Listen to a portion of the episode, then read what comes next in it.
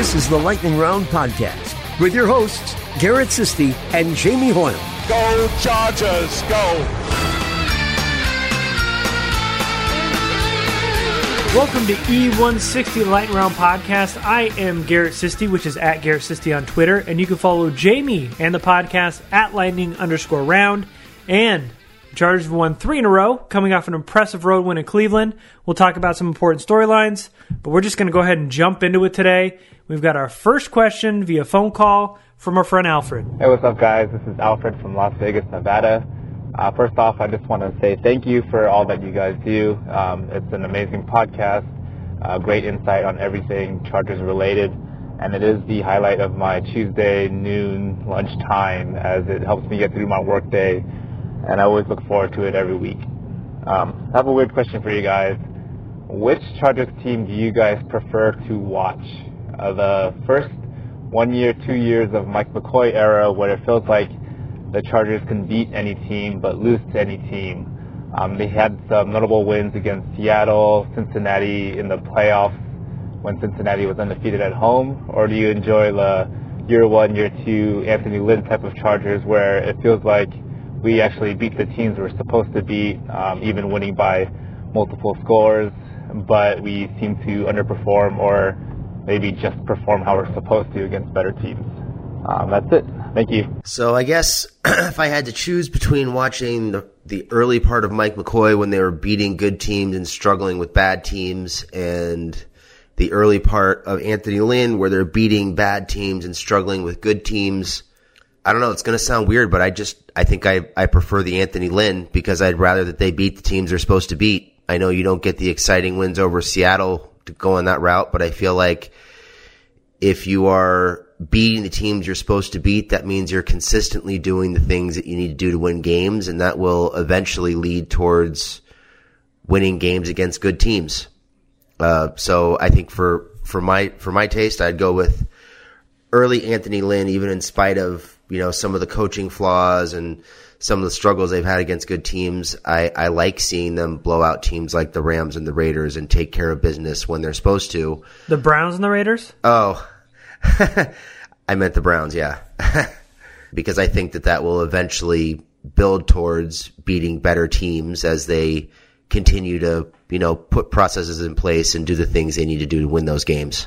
I would say that in 2013, you know, putting aside the fact that they backed in the playoffs that year and, you know, they were playing against a B squad in Kansas City, but I thought in 2013, in their best day, they were no way, shape, or form getting out of that AFC divisional playoff round where they had to play either the New England Patriots that year or the Denver Broncos with that defense and Peyton Manning.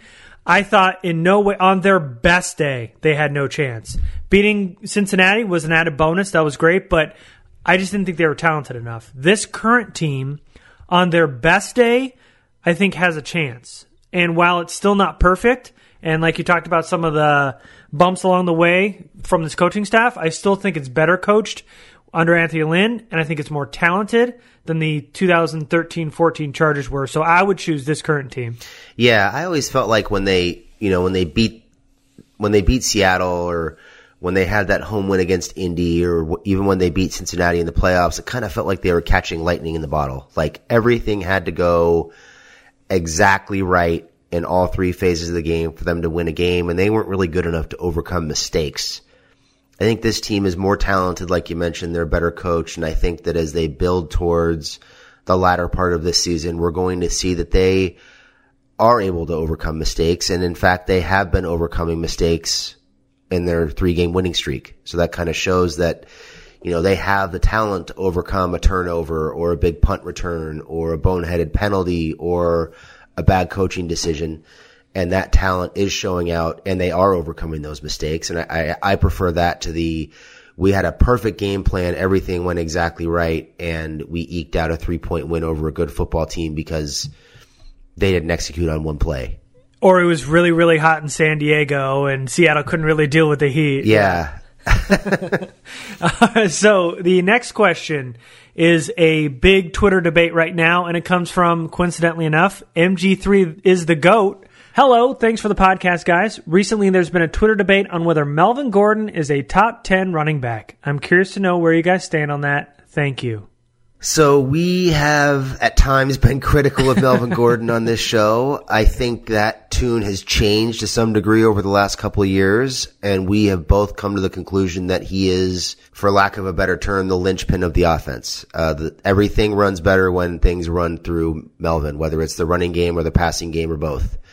And I would say, you know, if you're looking at top 10 running backs, you know, there's probably a first cut of backs that you'd want over Melvin, guys like Le'Veon Bell and Ezekiel Elliott, Todd Gurley, Kareem Hunt, and maybe some debate over somebody like a LeSean McCoy or a David Johnson on some levels.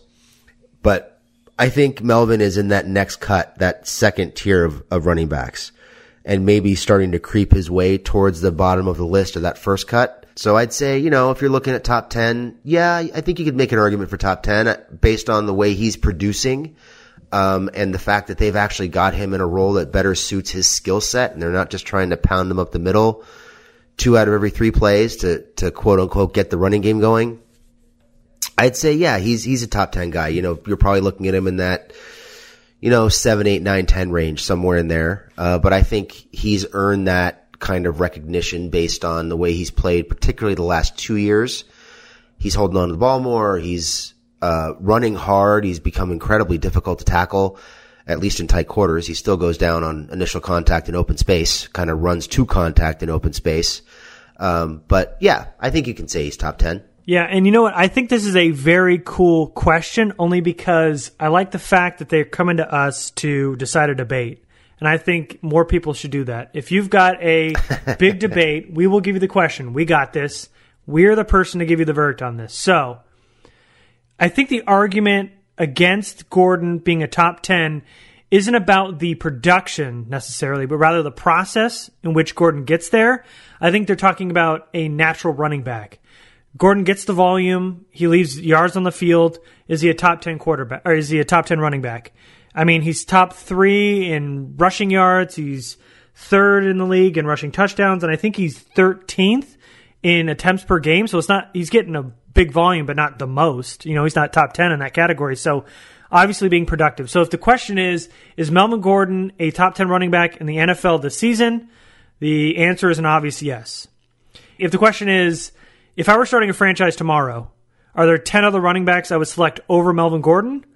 I think you got to go with Todd Gurley, Le'Veon Bell, Ezekiel Elliott. Kareem Hunt. I think Kareem Hunt could be in the discussion. I think Kareem Hunt, David Johnson are a little iffy only because they've had like one good season and the jury's still out kind of on them. But if you even throw in Alvin Kamara, which I guess is the same case, and I'm, I'm arguing against myself here, but uh, Gurley, Bell, Elliott for sure. Throw in Kamara. I think Barkley's talented, but if you throw in Hunt, Johnson, even McCaffrey, that's not 10 guys. I think that's eight I'm counting in my head. So yeah, I think you still got LeSean McCoy Yeah, in there. Did you mention which- him? He's still. I think he's in there somewhere. Sure. I mean, in this stage of his career, uh, probably not. I'm probably picking Melvin Gordon. So for me, uh, I don't think there's 10 better running backs to choose to start my franchise. So I would say, no, there are not. And yes, Melvin Gordon is a top 10 running back. Jamie agrees with me, and we solved that issue. Yeah. There you go. If you're asking, is he one of the ten most skilled running backs in terms of covering all the bases of what you want in a running back in terms of power, speed, vision, blocking, receiving, um, you know, uh, open field Elusiveness. ability in the open field, elusiveness. There you go. I Uh-huh. blanked on my on the word I was Yep. looking for there. I gotcha.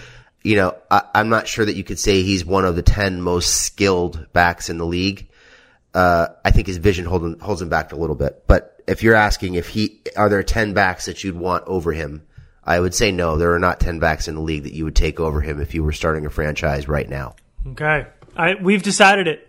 That's it. Argument over. Yes, he's a top 10 running back. Yep. Next question is from Marcus Turigian. Do you think the quote unquote working in of Michael Davis, who had a pre draft 4 3 4 40 time into the lineup, is meant to try to develop someone to cover Tyreek Hill? Maybe not one on one, but to bump him at the line and have enough recovery speed to keep it close? You know, um, I think that's a really good thought. Lynn yesterday in his post game press conference had talked about how much they liked Michael Davis's size and speed, but you know, it, it seems to be a case, according to Lynn's comments yesterday, that Michael Davis was making so many plays on special teams that they just had to work him in, and he's earned snaps on defense. And, you know, maybe they hope that the confidence builds and he becomes that solid cornerback option on the bench. But um, Lynn also mentioned mentioned how his uh, tackling has vastly improved, and I thought we saw you know snippets of that on Sunday too. So I think he's worked hard, and the coaching staff has recognized that. And maybe the size and speed correlates, but I think for right now, it's more about earning the snaps because the coaching staff has appreciated the dirty work, so to speak, he's done on special teams. I think there's two things going on here. One is I fully agree he has earned the time on special teams. He earned time last year with his play on special teams, and he's building on that this year. So there's no doubt that when you have somebody who has those side and speed measure, size and speed measurables and who has looked good in spots in the preseason – and is playing so well on special teams and is just a flat out athlete, as a football coach, it's incumbent upon you to find a way to get an athlete like that on the field wherever and whenever you can. And it helps that he's earning those snaps. I think the other thing that's going on here is I think this is a pretty obvious reaction to what they are seeing with Trevor Williams early in the season. You know, we have six games of Trevor Williams at this point. He has not played particularly well. He has not played particularly fast. He's even struggled with tackling at times, which was really one of his strong suits last season. Uh, and I, I think maybe they're starting to lose some level of patience with him, uh, because quick receivers are getting behind him on a regular basis. He seems to not be finding the ball in the air. He's just not playing well. And I think they have to find some way to compensate for that. And it's just an easy step to get Davis in there and say, hey, he's earned it. He's playing so well on special teams. He's such a great athlete. We just got to find a way to make better use of him and make more use of him. So I don't think they'd obviously say that in public because they don't want to damage Trevor Williams's uh, confidence at all. But I think that that's part of what's going on here too. Is they are seeing some some regression in Williams's game, and they are trying to get somebody ready to step in in the event that they need to do that later in the season. And obviously, their starting corners are a little bit on the slow side. All three of them, even in the nickel package, Dez is not the fastest guy, so they need to find some way to get some additional speed, not just for Tyreek, but every NFL team has a fast wide receiver, whether it's in the slot or outside or what have you. Somebody has, every team has somebody you have to be able to cover downfield. So I think that's what's going on here. I don't think it's a direct response to we have to cover Tyreek. That would obviously be a benefit if he proves to be able to do that. I wouldn't expect them to leave Williams one on one or Davis, excuse me, one on one with Tyreek Hill at this point in his career. Uh, but you know, I think that's a combination of things that are going on right now. Yeah, and maybe it's the coaching staff also saying, "Hey, listen, you know, Addae's not going to catch up with anybody on the back end. Somebody's got to try, right?" oh, well, we know Addae's not going to catch up with anybody on the back end. That's for damn sure.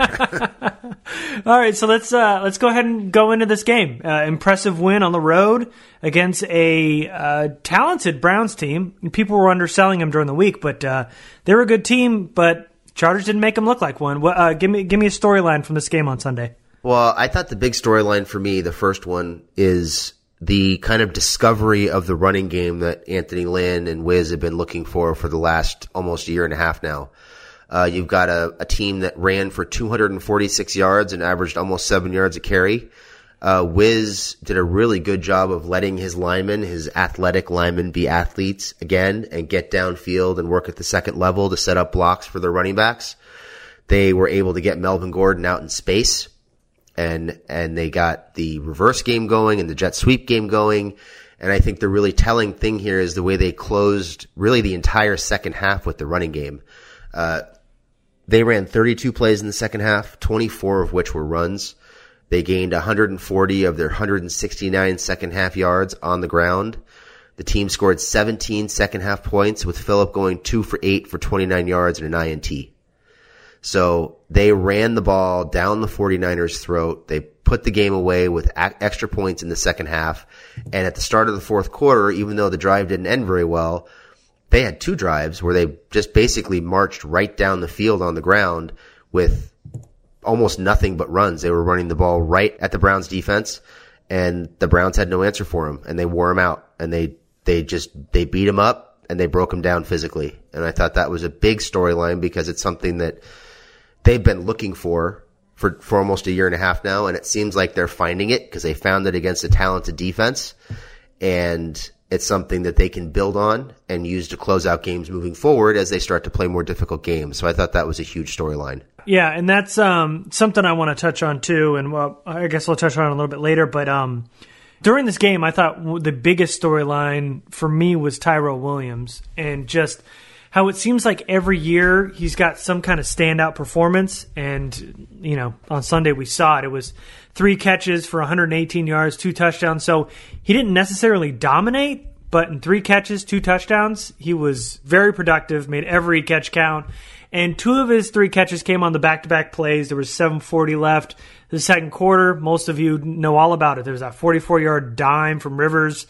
That play was actually on one of the Browns' more talented corners, EJ Gaines, who was giving up nothing through the air uh, going into that game.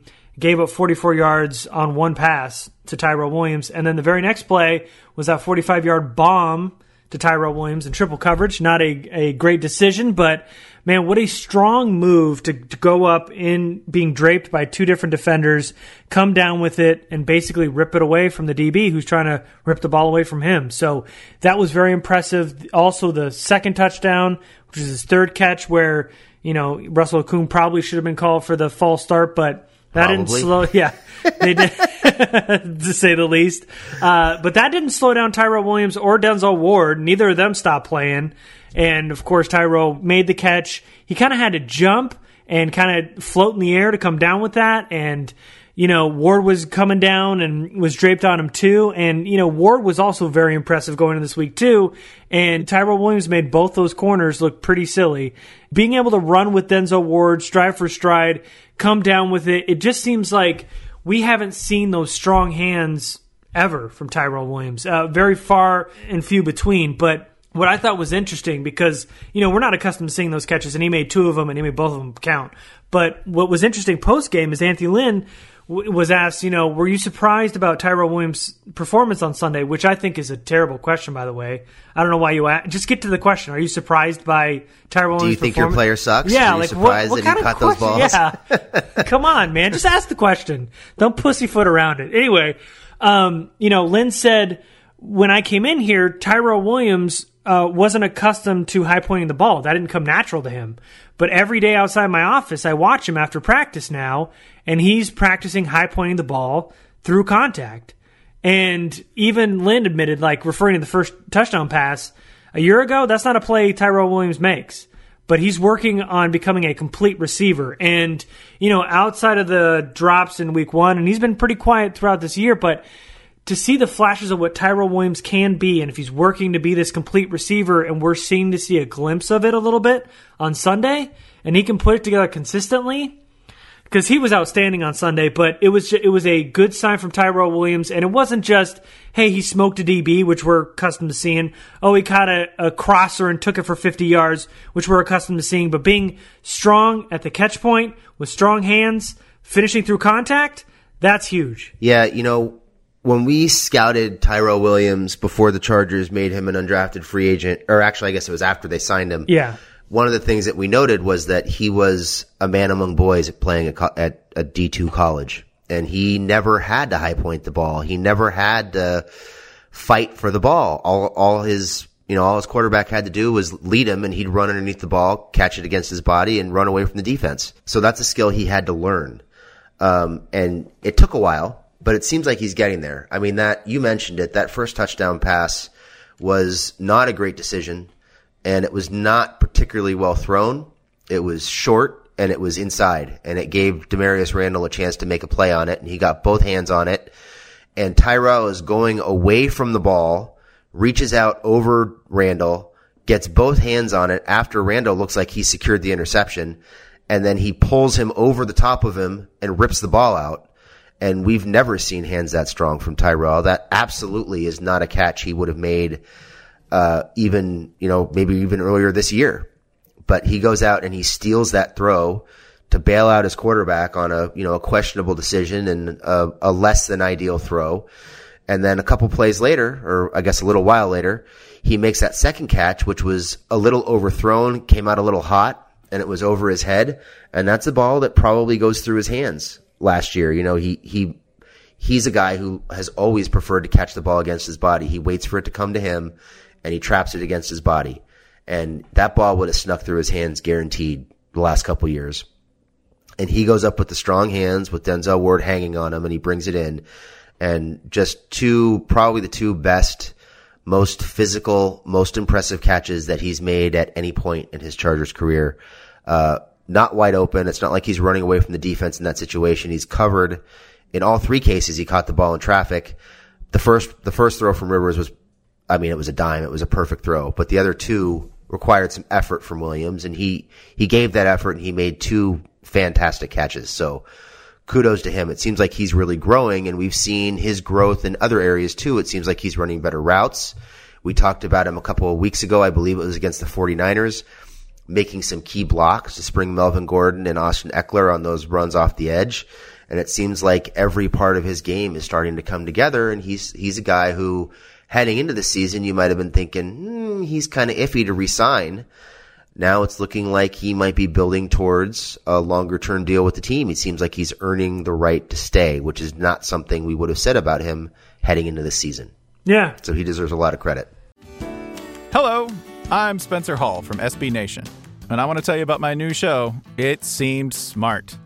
It Seems Smart is a show about people doing things that, for some reason or another, seem smart at the time. Those things might include doing a little cocaine and driving a bike up a mountain. Or, I don't know, maybe racing 100 miles per hour across the country in the middle of the night with no one's permission. Or even stealing a bat from an umpire's room in a Major League Baseball park. Check it out, and if you like it, tell a friend. I'm Spencer Hall. Don't do anything smart.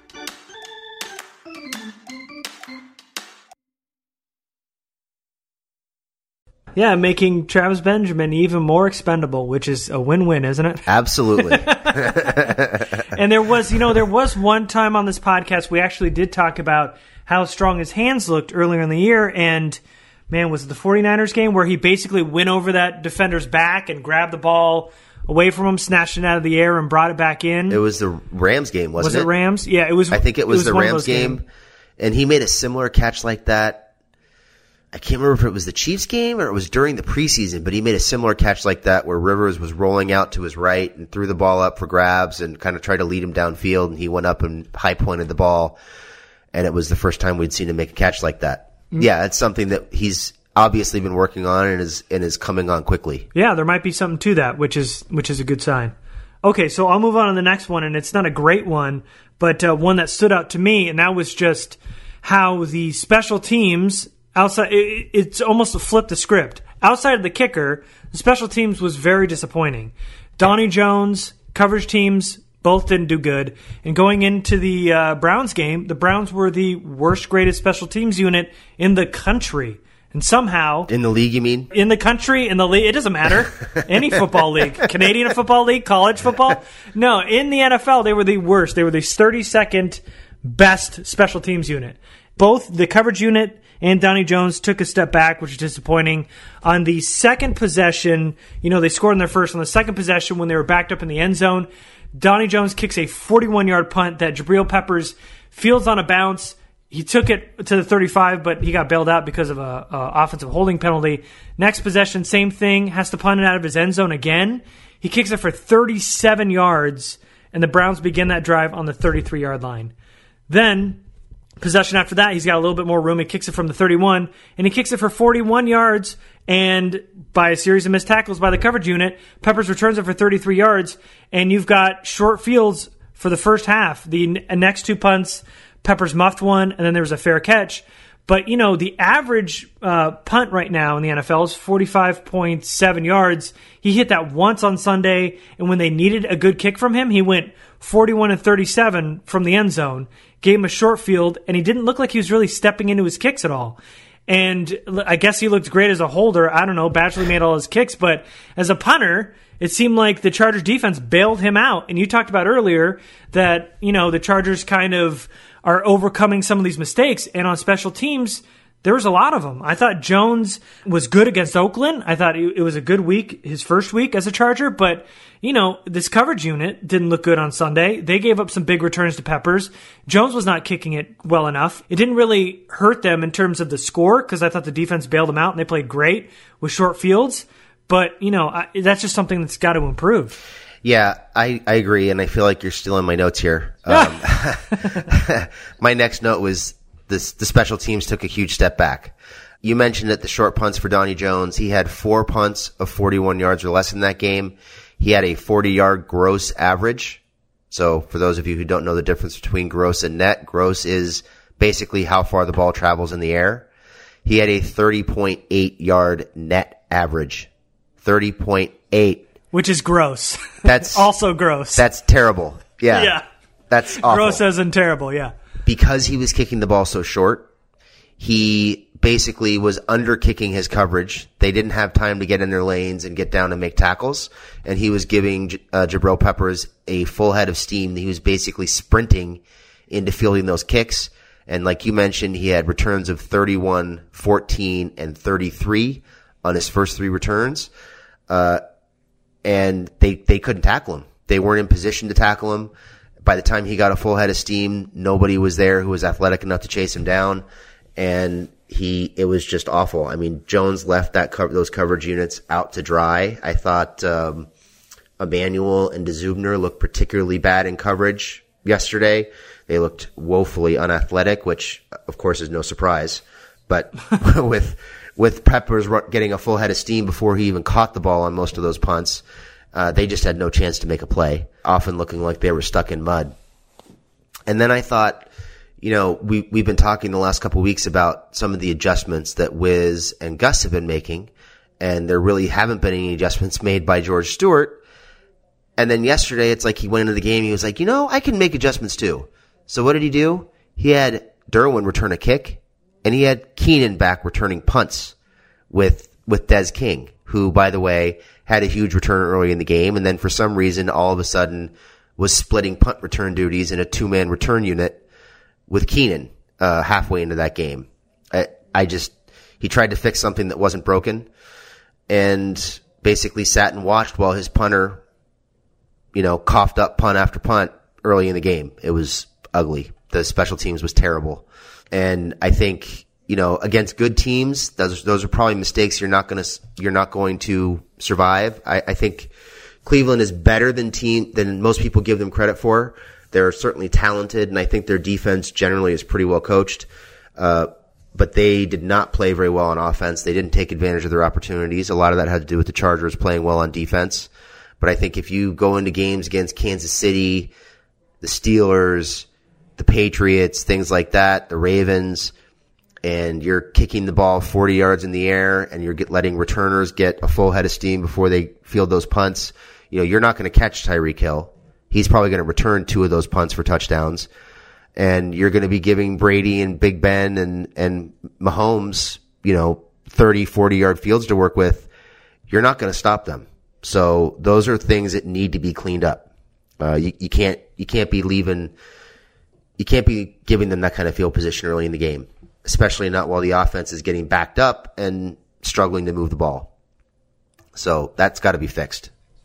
Yeah, and you know, credit to the defense for you know stopping them, but because they really covered up how bad that special teams unit was on Sunday, because they didn't get any score. They got three points off those three returns. So, you know, it was it was good by the defense, but yeah, that special teams has got to get cleaned up next week. Yeah, I you know I think um, the defense played well in spots. They handled the short fields pretty well.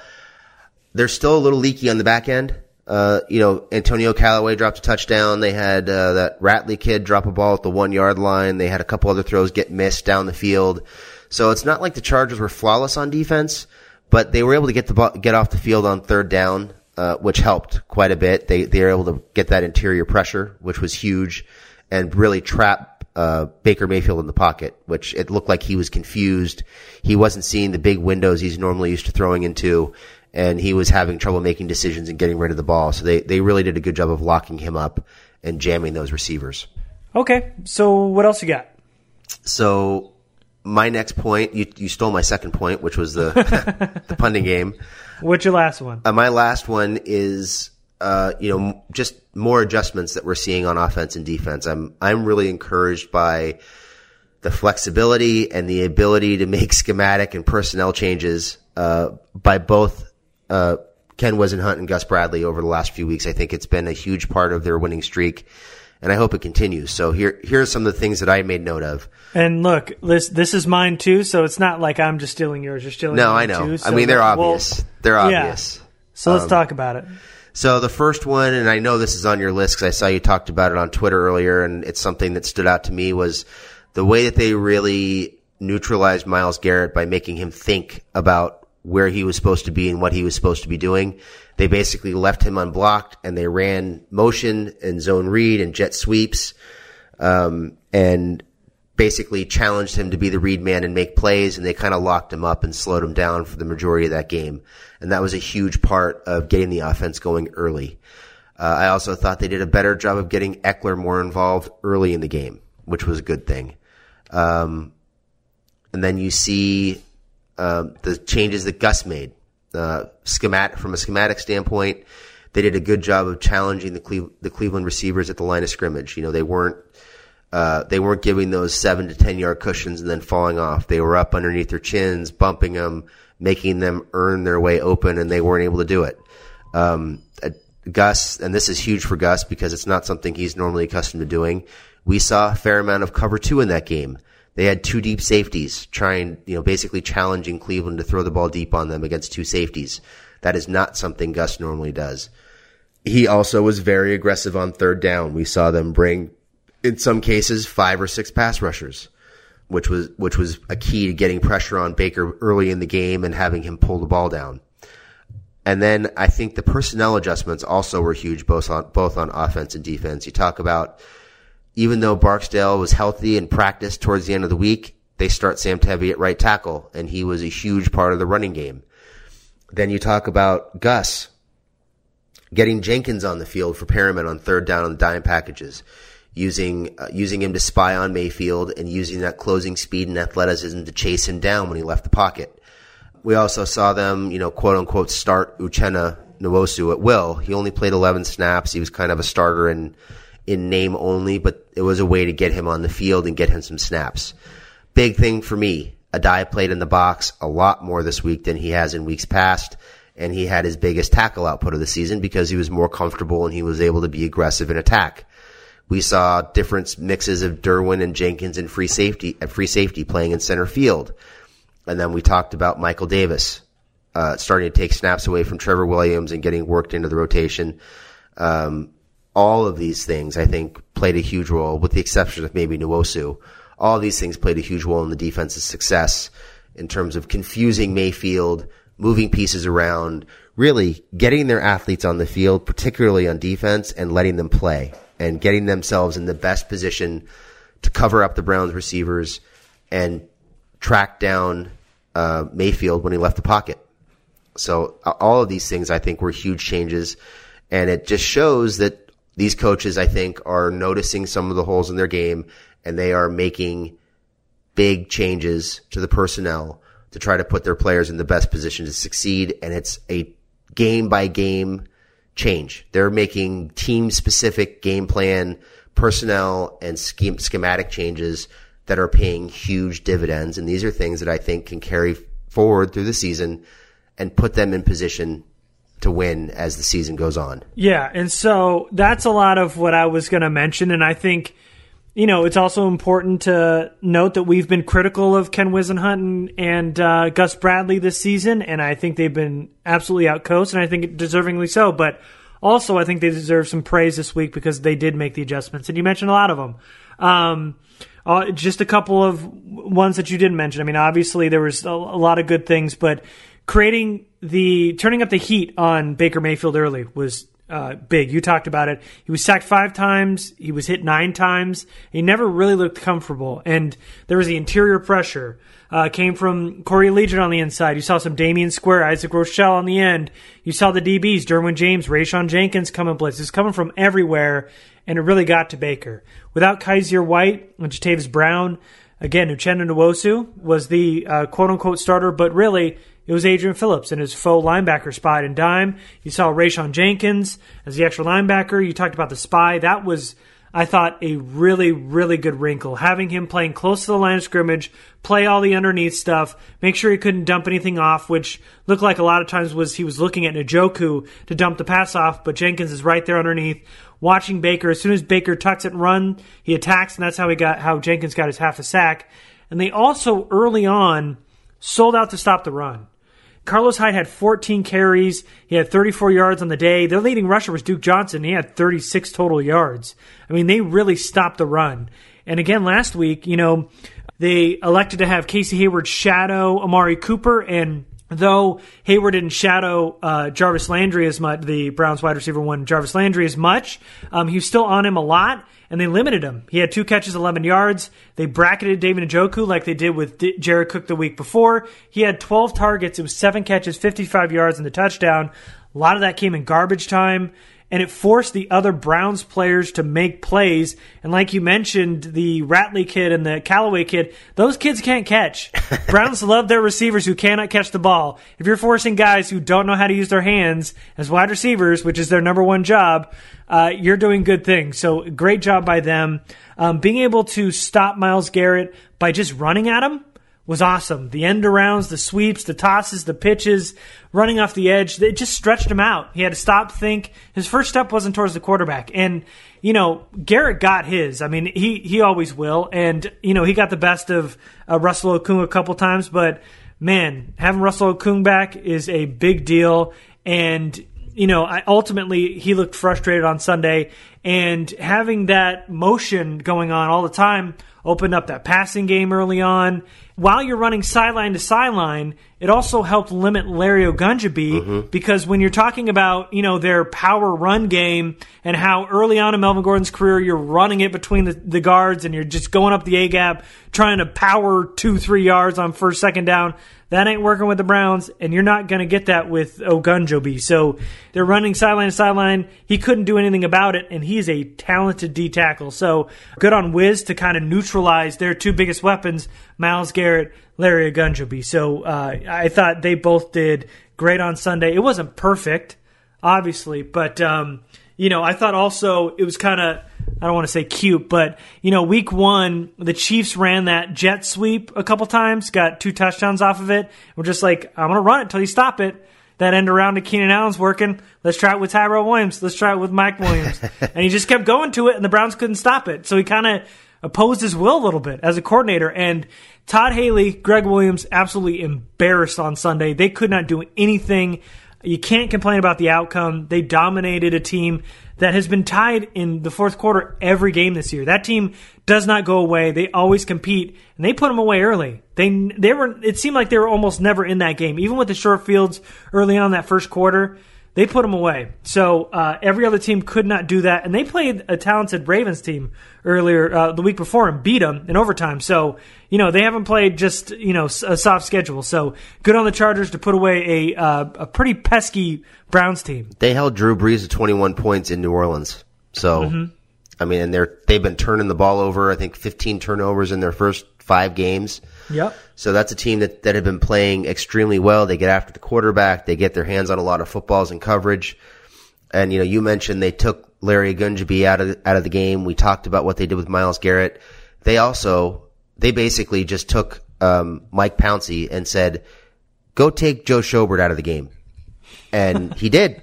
He buried him and he ran him down and he beat him up and Schobert wound up coming out of the game at the end of the game with a hamstring issue. So, uh, I mean, they took their three best uh, playmakers on defense. You could even say four with with Ward because they threw at him. They Yeah. they weren't intimidated by him. They threw at him. They made plays against him. Yep. They challenged all four of their best uh, best defenders, or took them out of the game anyway.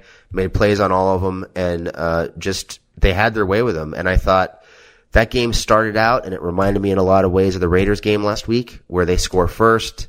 They kind of let them hang around. They slow down. They get kind of cutesy with the play calling. Things get kind of bogged down. And then halfway through the second quarter, it was like, you know what? Fuck this. Let's go get them. and they throw those two deep balls. They they they connect on the first deep ball to, to Tyrell, which we already talked about. It was a great throw. Yeah. And then they make that they make that completion. You're thinking, here comes the run. And you know the Browns are thinking, here comes the run. And they Yeah. go hard play action out of I think it was out of 22 personnel. They throw right over the top. Tyrell's the only one running a route. He comes all the way across the field to make that touchdown catch. And it was basically over from there. Uh, it, I mean, they, they just sucked the wind right out of the, out of the Browns sails. So very well played game. You know, like you said, you can't complain. You go to Cleveland, you, you go fly across the country, you beat a team by 24 points like that. Now you've got a pretty lowly Titans team in, in, uh, England this weekend and things are looking pretty good. Uh, there's no reason not to think that, you know, they can't go into, into London and eke out a four straight win. Yeah, man, that I was that was a lot of fun on Sunday. Not not expecting that. I thought it was going to be a lot closer than that. I mean, obviously Cleveland's been close in every game, but man, they made everybody look bad. And you know, you talk about uh, some other talent. EJ Gaines, they threw at him too. Who Ward and Gaines have been the two best corners, uh, the the best cornerback duo in the NFL so far this year, according to Pro Football Focus. And then Genard Avery has been really talented as an edge rusher, non-factor. No, nobody had a good game. And Schobert's a damn dog in coverage, man. He was talented.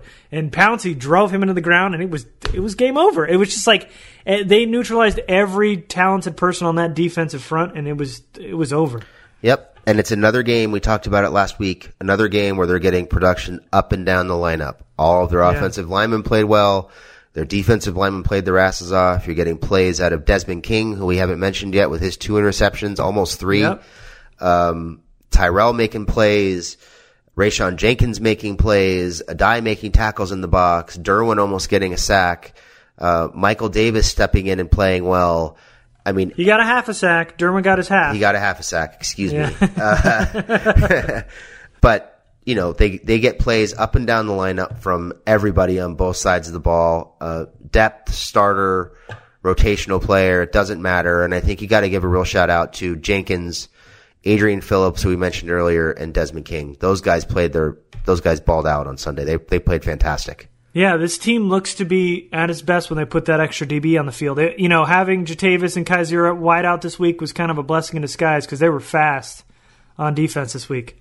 Yeah, and you know, I, I, I'm kind of, I'm kind of wondering if we might see more of Jenkins, uh, maybe in the will role moving forward because he's perfectly suited for that role with the way they, they run that, with the way, with the way they expect that, the will to play. I mean, he can cover ground, he can cover, he can blitz, he's a good tackler, he can, I mean, he, he is, you know, I'm not going to say he's Kyzir White, but he has some similar traits to Kyzir White playing in that role. So if they want to expand his role and get him on the field more, that'd be a good way to do it. And it's a good way to, to fill in for Brown and, and White while they're hurt. Yeah, yeah, it'll be interesting. And man, still no Joey Bosa. We're still waiting on him. We're still waiting on him, but those interior pass rushers are playing so well. I mean, they got five sacks and Melvin was pretty quiet. So that's a good sign. Yeah. Because when Bosa comes back and they've got Mel- Melvin and Bosa off the edge, maybe they kick Rochelle inside. You can mix and match Rochelle and Liuget and Philon and they're, they're going to be tough to handle. Yeah. All right, guys. Well, that's going to do it this week. I am at Garrett Sisti on Twitter, Jamie, At lightning underscore round. and we will see you next time. Thanks everybody.